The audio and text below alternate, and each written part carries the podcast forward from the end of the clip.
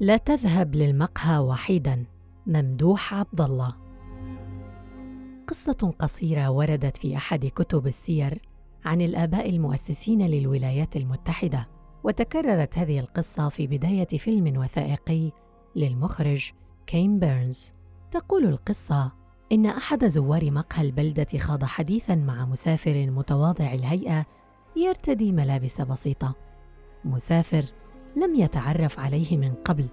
دخل الرجلان في حوارات موسعة وانتقل الحديث من موضوع لآخر. كان المسافر صاحب معرفة وملما بموضوعات شتى. تحدث عن الميكانيكا والعلوم الهندسية فأفاض من علمه الشيء الكثير ثم انتقل الحديث إلى القانون. وظن زائر المقهى بأن المسافر رجل قانون ومحام. وعندما انتقل الحديث إلى اللاهوت صار مقتنعا بأن المسافر رجل دين. كم ساعة مرت وهم يتحدثون بهذه الموضوعات رغم عدم معرفتهم الجيدة ببعضهم. أغراب ليسوا أصدقاء. يبدو كأن حاجتهم إلى التواصل والحوار كانت كبيرة. لو سأل الزائر هذا المسافر عن فن العمارة والمساحة والزراعة وأمور الفلاحه والطقس والنظريات السياسية والفلسفية. لقال إن هذا الرجل لابد أن يكون علامة عصره. سأل الزائر صاحب المقهى وهو معجب بفكر المسافر من هذا الرجل الاستثنائي؟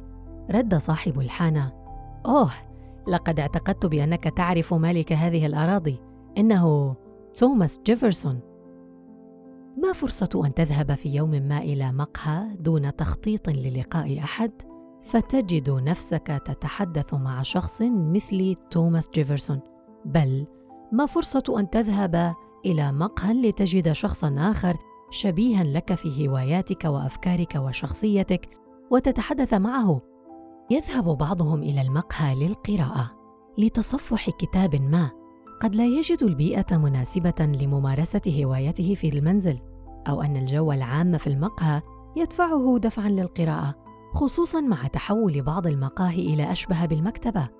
مكتبة مليئة بالكتب والناس يأخذ أحدهم مكانه ويقرأ ما يريد ويذهب آخرون إلى المقهى للكتابة كتابة مقالة أو رواية أو بحث جامعي أو حتى يوميات.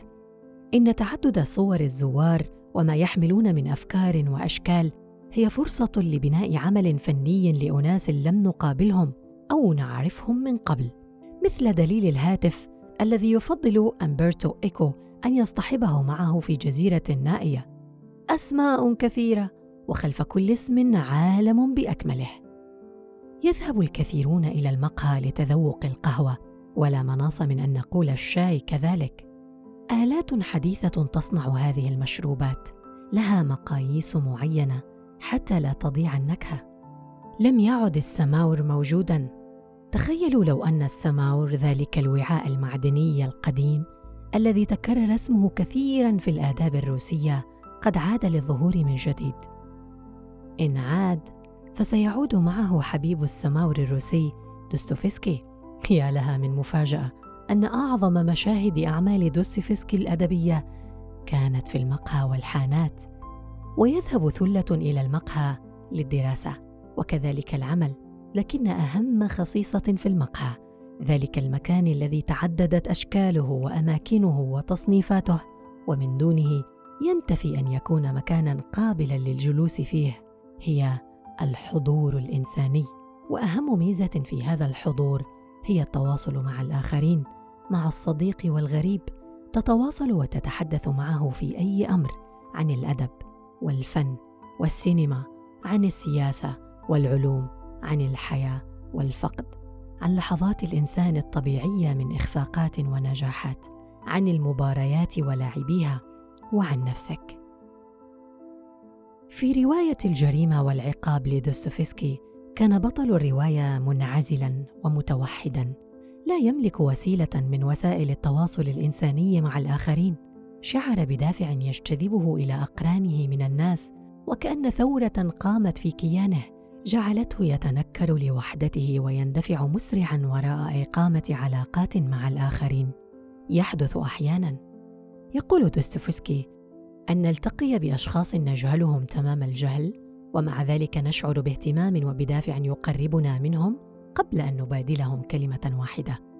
لعل أشهر لوحة تشكيلية قامت بتصوير المقاهي والمطاعم في المدن الحديثة هي لوحة صقور الليل للرسام إدوارد هوبر. لكن من يطلع على هذه اللوحة لا يجد توافقا بين المقهى كمكان حيوي قادر على تهيئة الحوار والمشاركة والتواصل بين مختلف الأطياف البشرية وبين المدينة الحديثة العامرة بالناس. الوحدة والاغتراب يشكلان الأساس لهذه اللوحة، بل إن الوحدة وحالات العزلة والاغتراب شكلت الثيم الرئيسة لغالبية أعمال هوبر الفنية الأخرى. فضل هوبر أن يتخذ لنفسه خطًا في الأعمال الواقعية، مبتعدًا عن التجريد الذي اجتاح الفن الأوروبي. لا توجد حشود بشرية أو قصص يمكن التنبؤ بها في أعماله. أي مشاهد لأعماله سيجد شخصيات وحيدة ومعزولة عن الآخرين. تجربة الحياة في نيويورك وشوارعها ألهمت المؤلف ليرصد طبيعة الحياة والتجمعات في المطاعم والمقاهي والمنازل. قد لا يقصد أن يرسم لوحة أساسها الوحدة، لكن الحقيقة أن الوحدة في هذا العالم الكبير ذات أثر واضح وأشد تأثيرا من الوحدة التي تعصف بالإنسان وهو وحيد في حجرات منزله. ما الوحدة؟ وما معنى أن يكون المرء وحيدا؟ هل الوحدة مصدر للإبداع؟ لها تمثلات في الفن والآداب؟ أم هي متاهة للجنون؟ هل هي حالة مرضية مثلها مثل الاكتئاب والحزن والقلق؟ أم أنها نتيجة منطقية ونهاية محتملة لحالات القلق والحزن والاكتئاب؟ وصف الروائي وكاتب القصص القصيرة جون شيفر الوحدة كنوع من الجنون. تجعل من الرجل شيئا مهجورا قطعة حجر. جسما منحنيا يجلس على حافة سرير في أحد الفنادق. والآهات تتدفق منه بغزارة مثل رياح الخريف. يقول ما معناه؟ إنه عندما نقرأ هومانغوي فإننا لا نذكر لون السماء في أعماله بقدر ما نتذكر مذاق الوحدة المطلقة فيها. إن الكاتب الذي يسعى لأن يكون جادًا ستكون مهمته محفوفة بالمخاطر. في المقابل تذكر فيرجينيا وولف في يومياتها أنها لو أمكنها فقط القبض على ذلك الشعور لفعلت. إنه شعور سماع غناء العالم الحقيقي تأخذني إليه الوحدة والصمت لأبتعد عن العالم المليء بالبشر. تناولت الكاتبة أوليفيا لانغ في كتابها المدينة الوحيدة موضوعات الوحدة وطبيعتها، وهل هي حالة مؤقتة عابرة من الطبيعي أن يمر بها كل فرد، أم أنها أشبه بالحالة المرضية المستقلة تترك آثارها وندوبها على الإنسان نفسياً وجسدياً؟ وطبيعة هذه الوحدة وشكلها إن كانت في حالة عزلة مطلقة أو الوحدة في عالم يشتهر بالسرعة وفي المدينة العامرة بالبشر تناولت أوليفيا هذا الموضوع من خلال زيارتها لمدينة نيويورك والحالة التي وجدت نفسها عالقة فيها أن تكون وحيدا وسط مدينة صاخبة لا تتوقف والحالة التي يجد فيها الإنسان نفسه عالقا في وحدة موحشة أو غربة عنيفة ليس سببها الرئيس غياب البشر والتحاور واللقاء مع الآخرين بل ربما يكون لك أصدقاء كثر. مع ذلك تضرب الوحدة بكامل قوتها عليك. تناولت أوليفيا الموضوع من خلال الفن والآداب من خلال شخصيات ارتبطت أعمالهم بموضوعات الوحدة.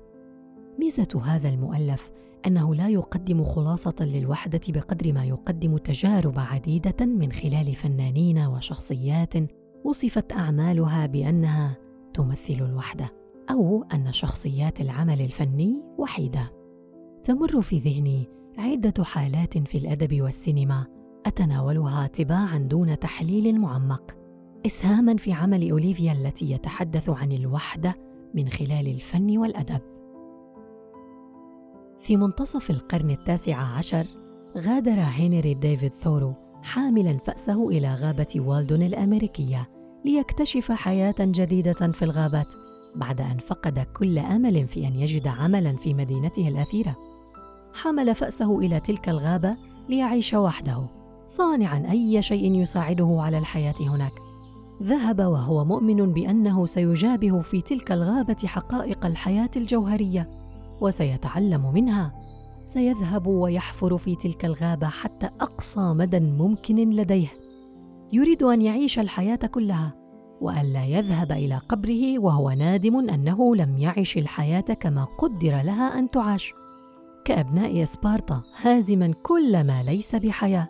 وإن كان هدفه الأعظم أن يمتص رحيق الحياة كما يصفها إلا أنه يهدف للقضاء على تلك الأدوات التي كانت مسيطرة عليه أو كما وصفها بقوله أصبح البشر أدوات لأدواتهم لكن كيف كان يقضي تلك السنين من سنوات حياته وهو في الغابة؟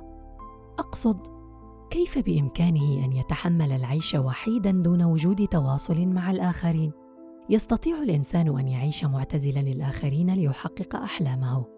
وكم من فكرة عبقرية حبست صاحبها عاملا عليها ليل نهار ليخرجها إلى النور لكن أن تعيش وحيدا معتزلا قاطعا كل وسيلة من وسائل التواصل مع الآخرين؟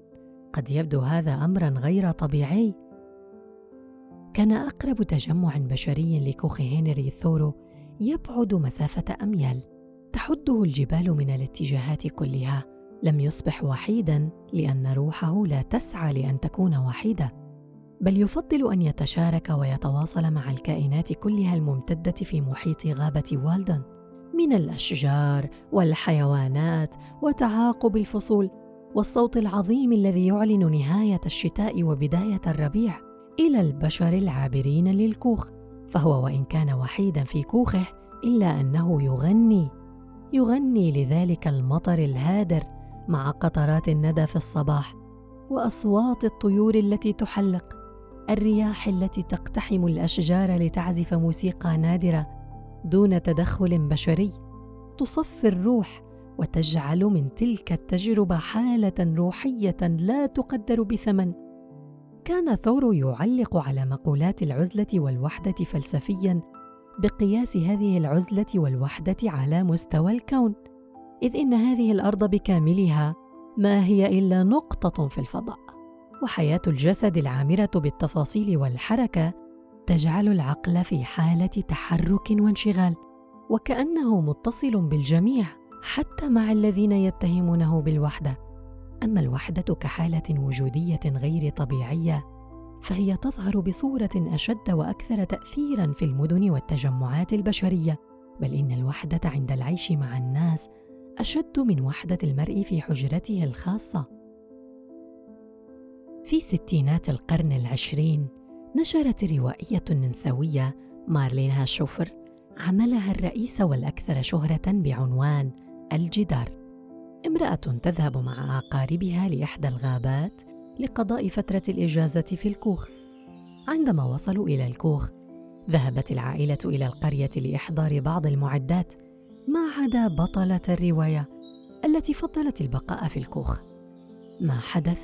أن العائلة لم ترجع وأن المرأة لم تستطع الذهاب إلى القرية لتجتمع مع عائلتها بل أصبحت محاطة بمنطقة جدارية لا مرئية في الغابة لا يمكن تخطيها. تتصور المؤلفة أن انفجارا نوويا قد حدث أن حدثا كارثيا قد هز الأرض والبشر قد قاموا بحرب الإبادة نتيجة تخزين تلك الأسلحة النووية في زمن الحرب الباردة. تلك الغابة العذراء التي أصبحت محاطة بجدار غير مرئي قررت أن تحيط بالكائنات التي خلقها الله محافظة عليها من الضياع. اشتهرت الرواية مطلع الألفية الجديدة بعد أن جسدت بفيلم ألماني من بطولة الألمانية الشهيرة مارتينا جيديك. قيل عن رواية الجدار إنها عمل معاصر تنتصر للمرأة وتظهرها ذات أهمية مساوية وقوة تقارن بقوة الرجال. بل ووصفت الرواية بأنها من أدب الدوستوبيا الرواية عظيمة وعظمة هذا العمل الفني لا ينبع من الأمر غير المنطقي المتمثل في جدار عازل يحيط بغابة عذراء بها امرأة وحيدة. بل لأن أحداثها كلها انتصار للحياة. حياة مستمرة لا يوقفها انهيار الحضارة وفقدان التواصل. كأن الحضارة فقدت فأعادت تلك المرأة صناعة عالم حي. قوامه العمل في تلك الغابة صناعة الأدوات باليدين والصيد للأكل والاندماج والتواصل والسير في تلك الغابة الخضراء الممتدة الأرجاء فينضم لصحبة المرأة القطة والبقرة والكلب وحيوانات أخرى. وكأنها نواة لعملية تأسيس الإنسان وحضارته من نقطة الصفر. الإنسان بصورته الأولى متصالحا ومندمجا مع المكان والطبيعة مثل ما خلقها الله. وادعة وجميلة. لكن كيف يمكن لهذه المرأة أن تستمر بحياتها تمضي هكذا دون أن تعرف حقيقة ما حدث؟ وألا تجد أي كائن إنساني تستطيع التواصل معه؟ كان لها وجود إنساني وتواصل مع أبنائها وأهلها وأبناء بلدتها ومع العالم. ها هنا حالة من حالات ديفيد ثورو. الغابة التي تعيش بها المرأة مثل غابة والدن والرياح والمطر اللذان يمتدان لأيام. السماء التي أصبحت سوداء وقدوم الربيع وتعاقب الفصول. لكن الفرق أن ثورو ذهب إلى الغابة قاصدا الحياة لا يسعى للعزلة أو الوحدة. بينما المرأة في رواية الجدار ذهبت إلى الغابة لقضاء الوقت بصحبة العائلة في الغابة. وما إن فقدت العائلة؟ فقدت الحياة كلها فأصابتها الوحدة والتي كانت كافية لأن تقودها للجنون. ما هو مؤلم ومحبط ليس عملية المقاومة ومحاولة الاستمرار في الحياة في هذه الغابة بل في الزمن الذي أصبح مرئيا. يمكن مشاهدته وهو يسير بهدوء قاتل قاصدا أن يحطم كل ما أمامه. وما من وسيلة أخرى لمقاومة ذلك الزمن المرئي إلا بالكتابة. الكتابة على أوراق الصحف والمجلات والجدران. الكتابة ليست بهدف التغلب على الزمن فذلك أمر غير معقول بل لإثبات أن هناك روحا ظلت تقاوم وصوتا حيا يتكلم محاربا الوحدة القاتلة. تكتب وهي في وحدتها اللانهائية للآخرين على أمل أن ينهار الجدار. ويرى عابر سبيل ذات يوم أن هناك روحا حية ظلت تقاوم وتكتب وتعيش حياتها. الممثل البريطاني أنتوني هوبكنز مستمر بتقديم كل ما هو جميل وعبقري في الشاشة السينمائية. نشرت مقالات كثيرة عن دوره الأخير في فيلم الأب. تشرح وتصف الحالة التي قد يعاني منها الأب الذي بدأت أوراق عمره تتساقط. ومحاولة تحليل ذلك فنيا وفلسفيا. هذا الفيلم من بين كثير من الأعمال السينمائية. شاهدته وأنا أعرف ما سيظهر أمامي. كيف ستكون الحالة النفسية للأب الذي أصبح شيخا كبيرا؟ تختلط في ذهنه الذكريات والأحداث والأشخاص فلا يعرف مع من يتحدث أو عن حقيقة وجوده. كنت أعرف كل ما جسده هوبكنز في فيلمه. لكن كيف يمكن الحد من الآثار المدمرة لتلك الحالة التي يصبح فيها الإنسان؟ قاب قوسين أو أدنى من الانهيار وفقدان روحه وانقطاع التواصل مع الأحباء والآخرين. ما حقيقة الألم الذي يصيب الشيخ العجوز عندما لم يعد يعرف نفسه؟ الأب مريض بالزهايمر كما يبدو بغض النظر عن ذلك. حالة الأب أكبر من المرض لأن المرض لا يصيبه فحسب. بل يصيب اقرباءه ومحبيه كذلك. القلق والانهيار لا يتعلقان بالأب كذلك بل يمتد ليشمل المحيطين به. لا مرض يصف الأثر الذي تحدثه الإرهاصات الأخيرة لروح طيبة. كل دقيقة من الفيلم كنت أشاهد أبي. بيدي أمسك وجهه. أقرب رأسي لرأسه. ليتعرف ملامح وجهي. أخبره بأني ابنه. وأنه أبي. ينظر إلي بعينيه وكأني لا أحد ليس لي وجود. لكن في دقيقة أو ثانية قد تكون ذهبية ونادرة يناديني باسمي بصوت عال كما لو كنت صغيرا. يبدأ بالتعرف علي أخيرا يتذكرني ويبتسم. لكن تلك الثانية تذهب ولا ترجع إلا بعد أيام. عندما تاه الأب في الفيلم بدأ ينادي أمه تماما. كما نادى والدي والدته المتوفاة منذ أربعين سنة. هم كبار في السن أصبحوا اطفالا لا جدال في ذلك. لكن الأمر المؤكد أنهم لا يخاطبون إلا من يعرفونهم ويثقون بهم تماما. منذ أن ربطهم ذلك الحبل السري أن الأمة لا تخون ولا تترك أبناءها ابدا. تعرف الأبناء كما تعرف نفسها. ما كان يقتل الأب هو ذلك الحصار الحاد من الوحدة المدمرة. لديه ابنة محبة والممرضات بقربه لكن لا يوجد أحد يستطيع أن يتآلف معهم.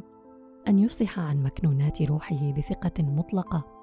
ألا يطلب الطرف الآخر مقابلا لذلك؟ لديه الصوت الذي هو إثبات قائم على وجوده الحي وإمكانية أن يتواصل مع الآخرين. إن قرب الآخرين من الإنسان ليس علامة على نهاية الوحدة فقد تكون ضمن جمع هائل تتحاور معهم أو تلقي كلمة أمام جمع عام وحين ينتهي ذلك الدور الذي قد رسم لك بإرادتك أو دون ذلك تكتشف وحدتك وسط الجمع. قبل عشرين سنة جسد أنتوني هوبكنز دور الخادم ستيفنز في فيلم بقايا النهار. المقتبس من رائعة الروائي الحائز على نوبل كازو إشجيرو من أكثر شخصيات هوبكنز التي كانت الوحدة تضرب في مفاصلها بكل قوة. أزهق روحه في سبيل عمله وفي خدمة سيده اللورد كان ستيفنز شاهدا على أحداث التاريخ تجري في القصر مستمعا لكبار الساسة من الحلفاء ودول المحور مفاوضات وسياسات كانت ستفضي إلى السلام في أوروبا بدل الحرب التي لم تبدأ حين يقدم عمله في جنبات القصر ولا يلتفت لحياته الشخصية أو يفكر في أي شيء آخر إلا بسيده والقصر. هل تستحق الوظيفة هذا الثمن الباهظ المتمثل بالتضحية بجزء من الذات؟ كان يتكلم كثيرا يأمر ويتابع وينفذ يفقد أباه تحت عينيه ولا يعنيه هذا الأمر مجرد حزن عابر إذ إن كرامته كخادم توجب عليه أن يتخلى عن ذاته ويصبح وحيدا. الميزة الرئيسة في هذه البقايا بقايا النهار هي في قدرة الروائي على بث مكنونات اللاشعور خارجا دون وعي من المتكلم نفسه. حكاية الشغف بالعمل وتقديمه على كل شيء آخر على جنازة الأب الذي يموت في الطابق العلوي من المنزل فيما يستمر ابنه في ترتيب الأشياء وتأمين الحفل في الطابق الأسفل. تقديم العمل على الحب والافتتان تقديم الإخلاص في العمل على المشاعر وحبسها وإلغاء فكرة الزواج من المرأة التي أحب. من أجل التفرغ لتفاصيل النهار الذي لا يبقى منه في النهاية سوى البقايا. بعد سنوات طويلة وبعد ضياع تلك الخدمة تحت سيده العظيم يقوم الخادم برحلة خاصة للقاء صديقة عملت معه. كان ذاهبا لغرض العمل لكن بطلة الفيلم من الشخصيات التي أخرجت اللاشعور في ستيفنز. أنه كائن إنساني يستحق أن يقيم علاقات مع الآخرين وتكون له حياة ألا يصبح وحيدا. في المقهى كما في مقهى جيفرسون في أول المقال يتقابل ستيفنز مع صديقته مدبرة القصر القديمة السيدة كينتون. هذه أول مرة يجد فيها الخادم نفسه في مواجهة الآخرين أو التواصل معهم. وأول محاولة لكسر الوحدة التي طوقت حياته لسنين طويلة. كان يستطيع أن يقود جيشا كاملا من الخدم كجنرال في الجيش. لكن في تلك اللحظة التي بدأت روحه تتكلم لم يعد يستطيع قول شيء. تركت الوحدة آثارها عليه مثل ما يحدث عندما نخرج لأول مرة ونتحاور مع الآخرين. ولا نجد إلا الأسئلة العادية التي هي بمثابة أي لقاء. متى كانت آخر مرة تقابلنا؟ مر زمن طويل الناس تغيروا الأجواء جميلة. وتبقى الأسئلة والحوارات التي يجب أن تطرح مدفونة بداخل الروح. لا يمكنها الخروج إلا إذا أحس أحد الطرفين بالألفة والثقة. النمط الذي أعتقد بوجوده بالنسبة لهوبكنز في هذا العمل وأعمال أخرى هو الحب. في الفيلم والرواية لا توجد مفردة حب على الإطلاق وظاهريا لا يبدو أن هناك قصة حب لكن الفيلم بأكمله هو قصيدة حب جسدها هوبكنز ببراعة من خلال نظرات العين. وحالات الضياع والاستغراب والمفاجأة التي يتميز بها وجه هوبكنز. هوبكنز في هذا الفيلم بسيماء وجهه العيون والفم كان يتحدث ويخلق نصا حواريا آخر بعيدا عن الحوارات المشاهدة. في الفيلم لم يقل كلمة أحب ولا مرة لأن الوحدة والعزلة قتلته، لكنه كان ينطق بذلك من دون شعور. عند حادثة الكتاب ووفاة الأب يصل النطق إلى أقصاه في نهاية الفيلم تحت زخات المطر.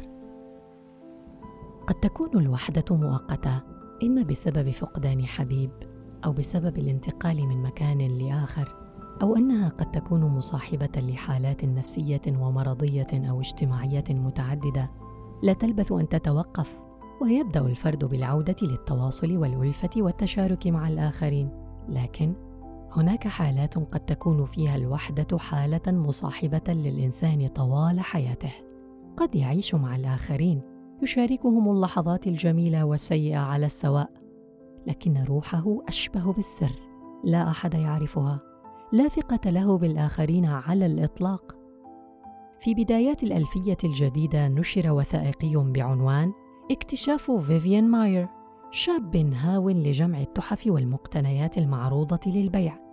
يقتني مجموعة ضخمة من أفلام التصوير. يكتشف هذا الشاب الصور في هذه الأفلام ويكتشف مصورة فوتوغرافية التقطت آلاف الصور في الشوارع. تصور كل ما يثير انتباهها.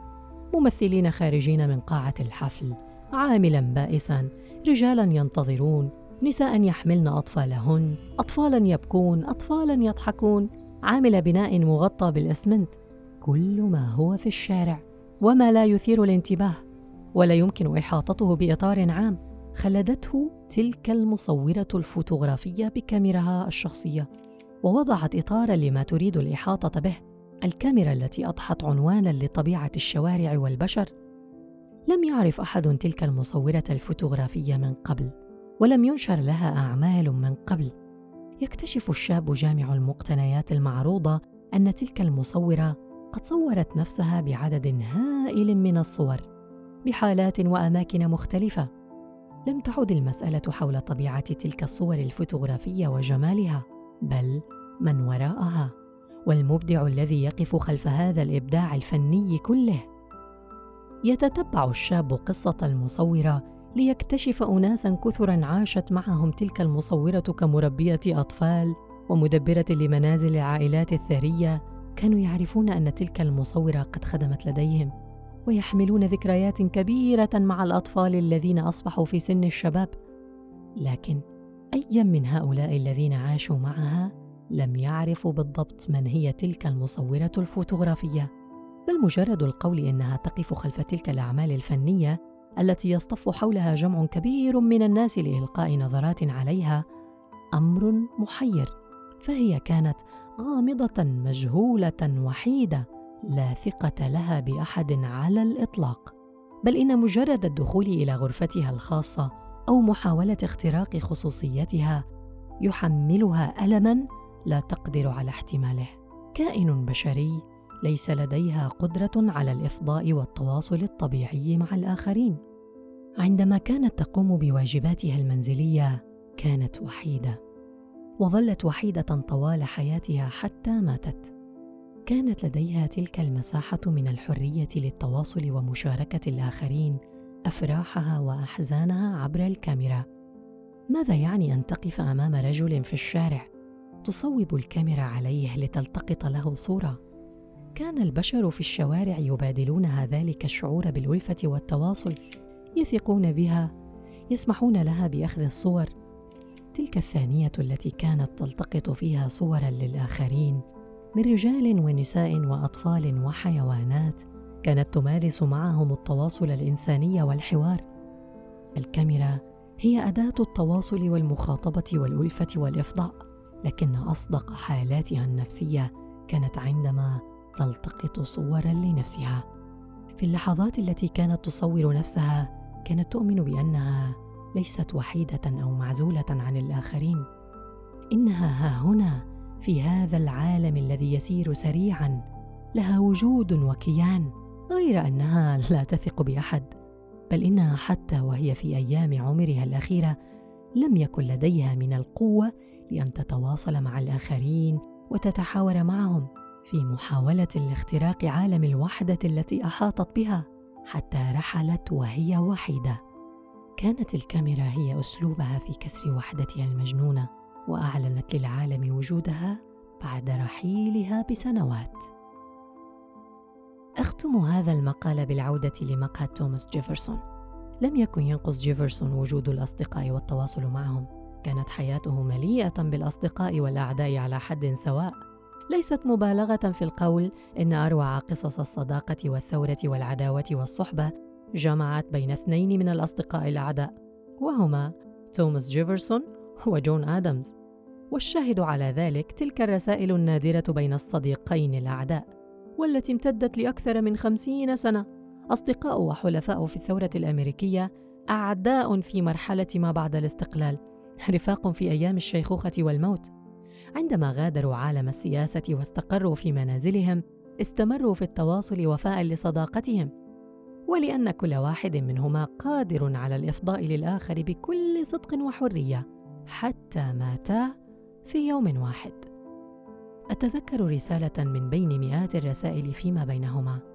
يقول فيها جون آدمز مخاطبا توماس جيفرسون صديقي العزيز لقد سمعت بأنك لو تهيأت لك الفرصة لقبلت بخوض غمار هذه الحياة من جديد. أما أنا فلا. أفضل المضي قدما ومواجهة المصير. واجهت في هذه الحياة محنا كثيرة. كان لدي أب وفقدته. كان لدي أم وفقدتها. كان لدي زوجة وفقدتها. كان لدي أبناء وفقدتهم. كان لدي أصدقاء نبلاء وشرفاء وفقدتهم. وبدلا من تكرار هذه المصائب مرة أخرى أفضل المضي قدما ومواجهة القدر.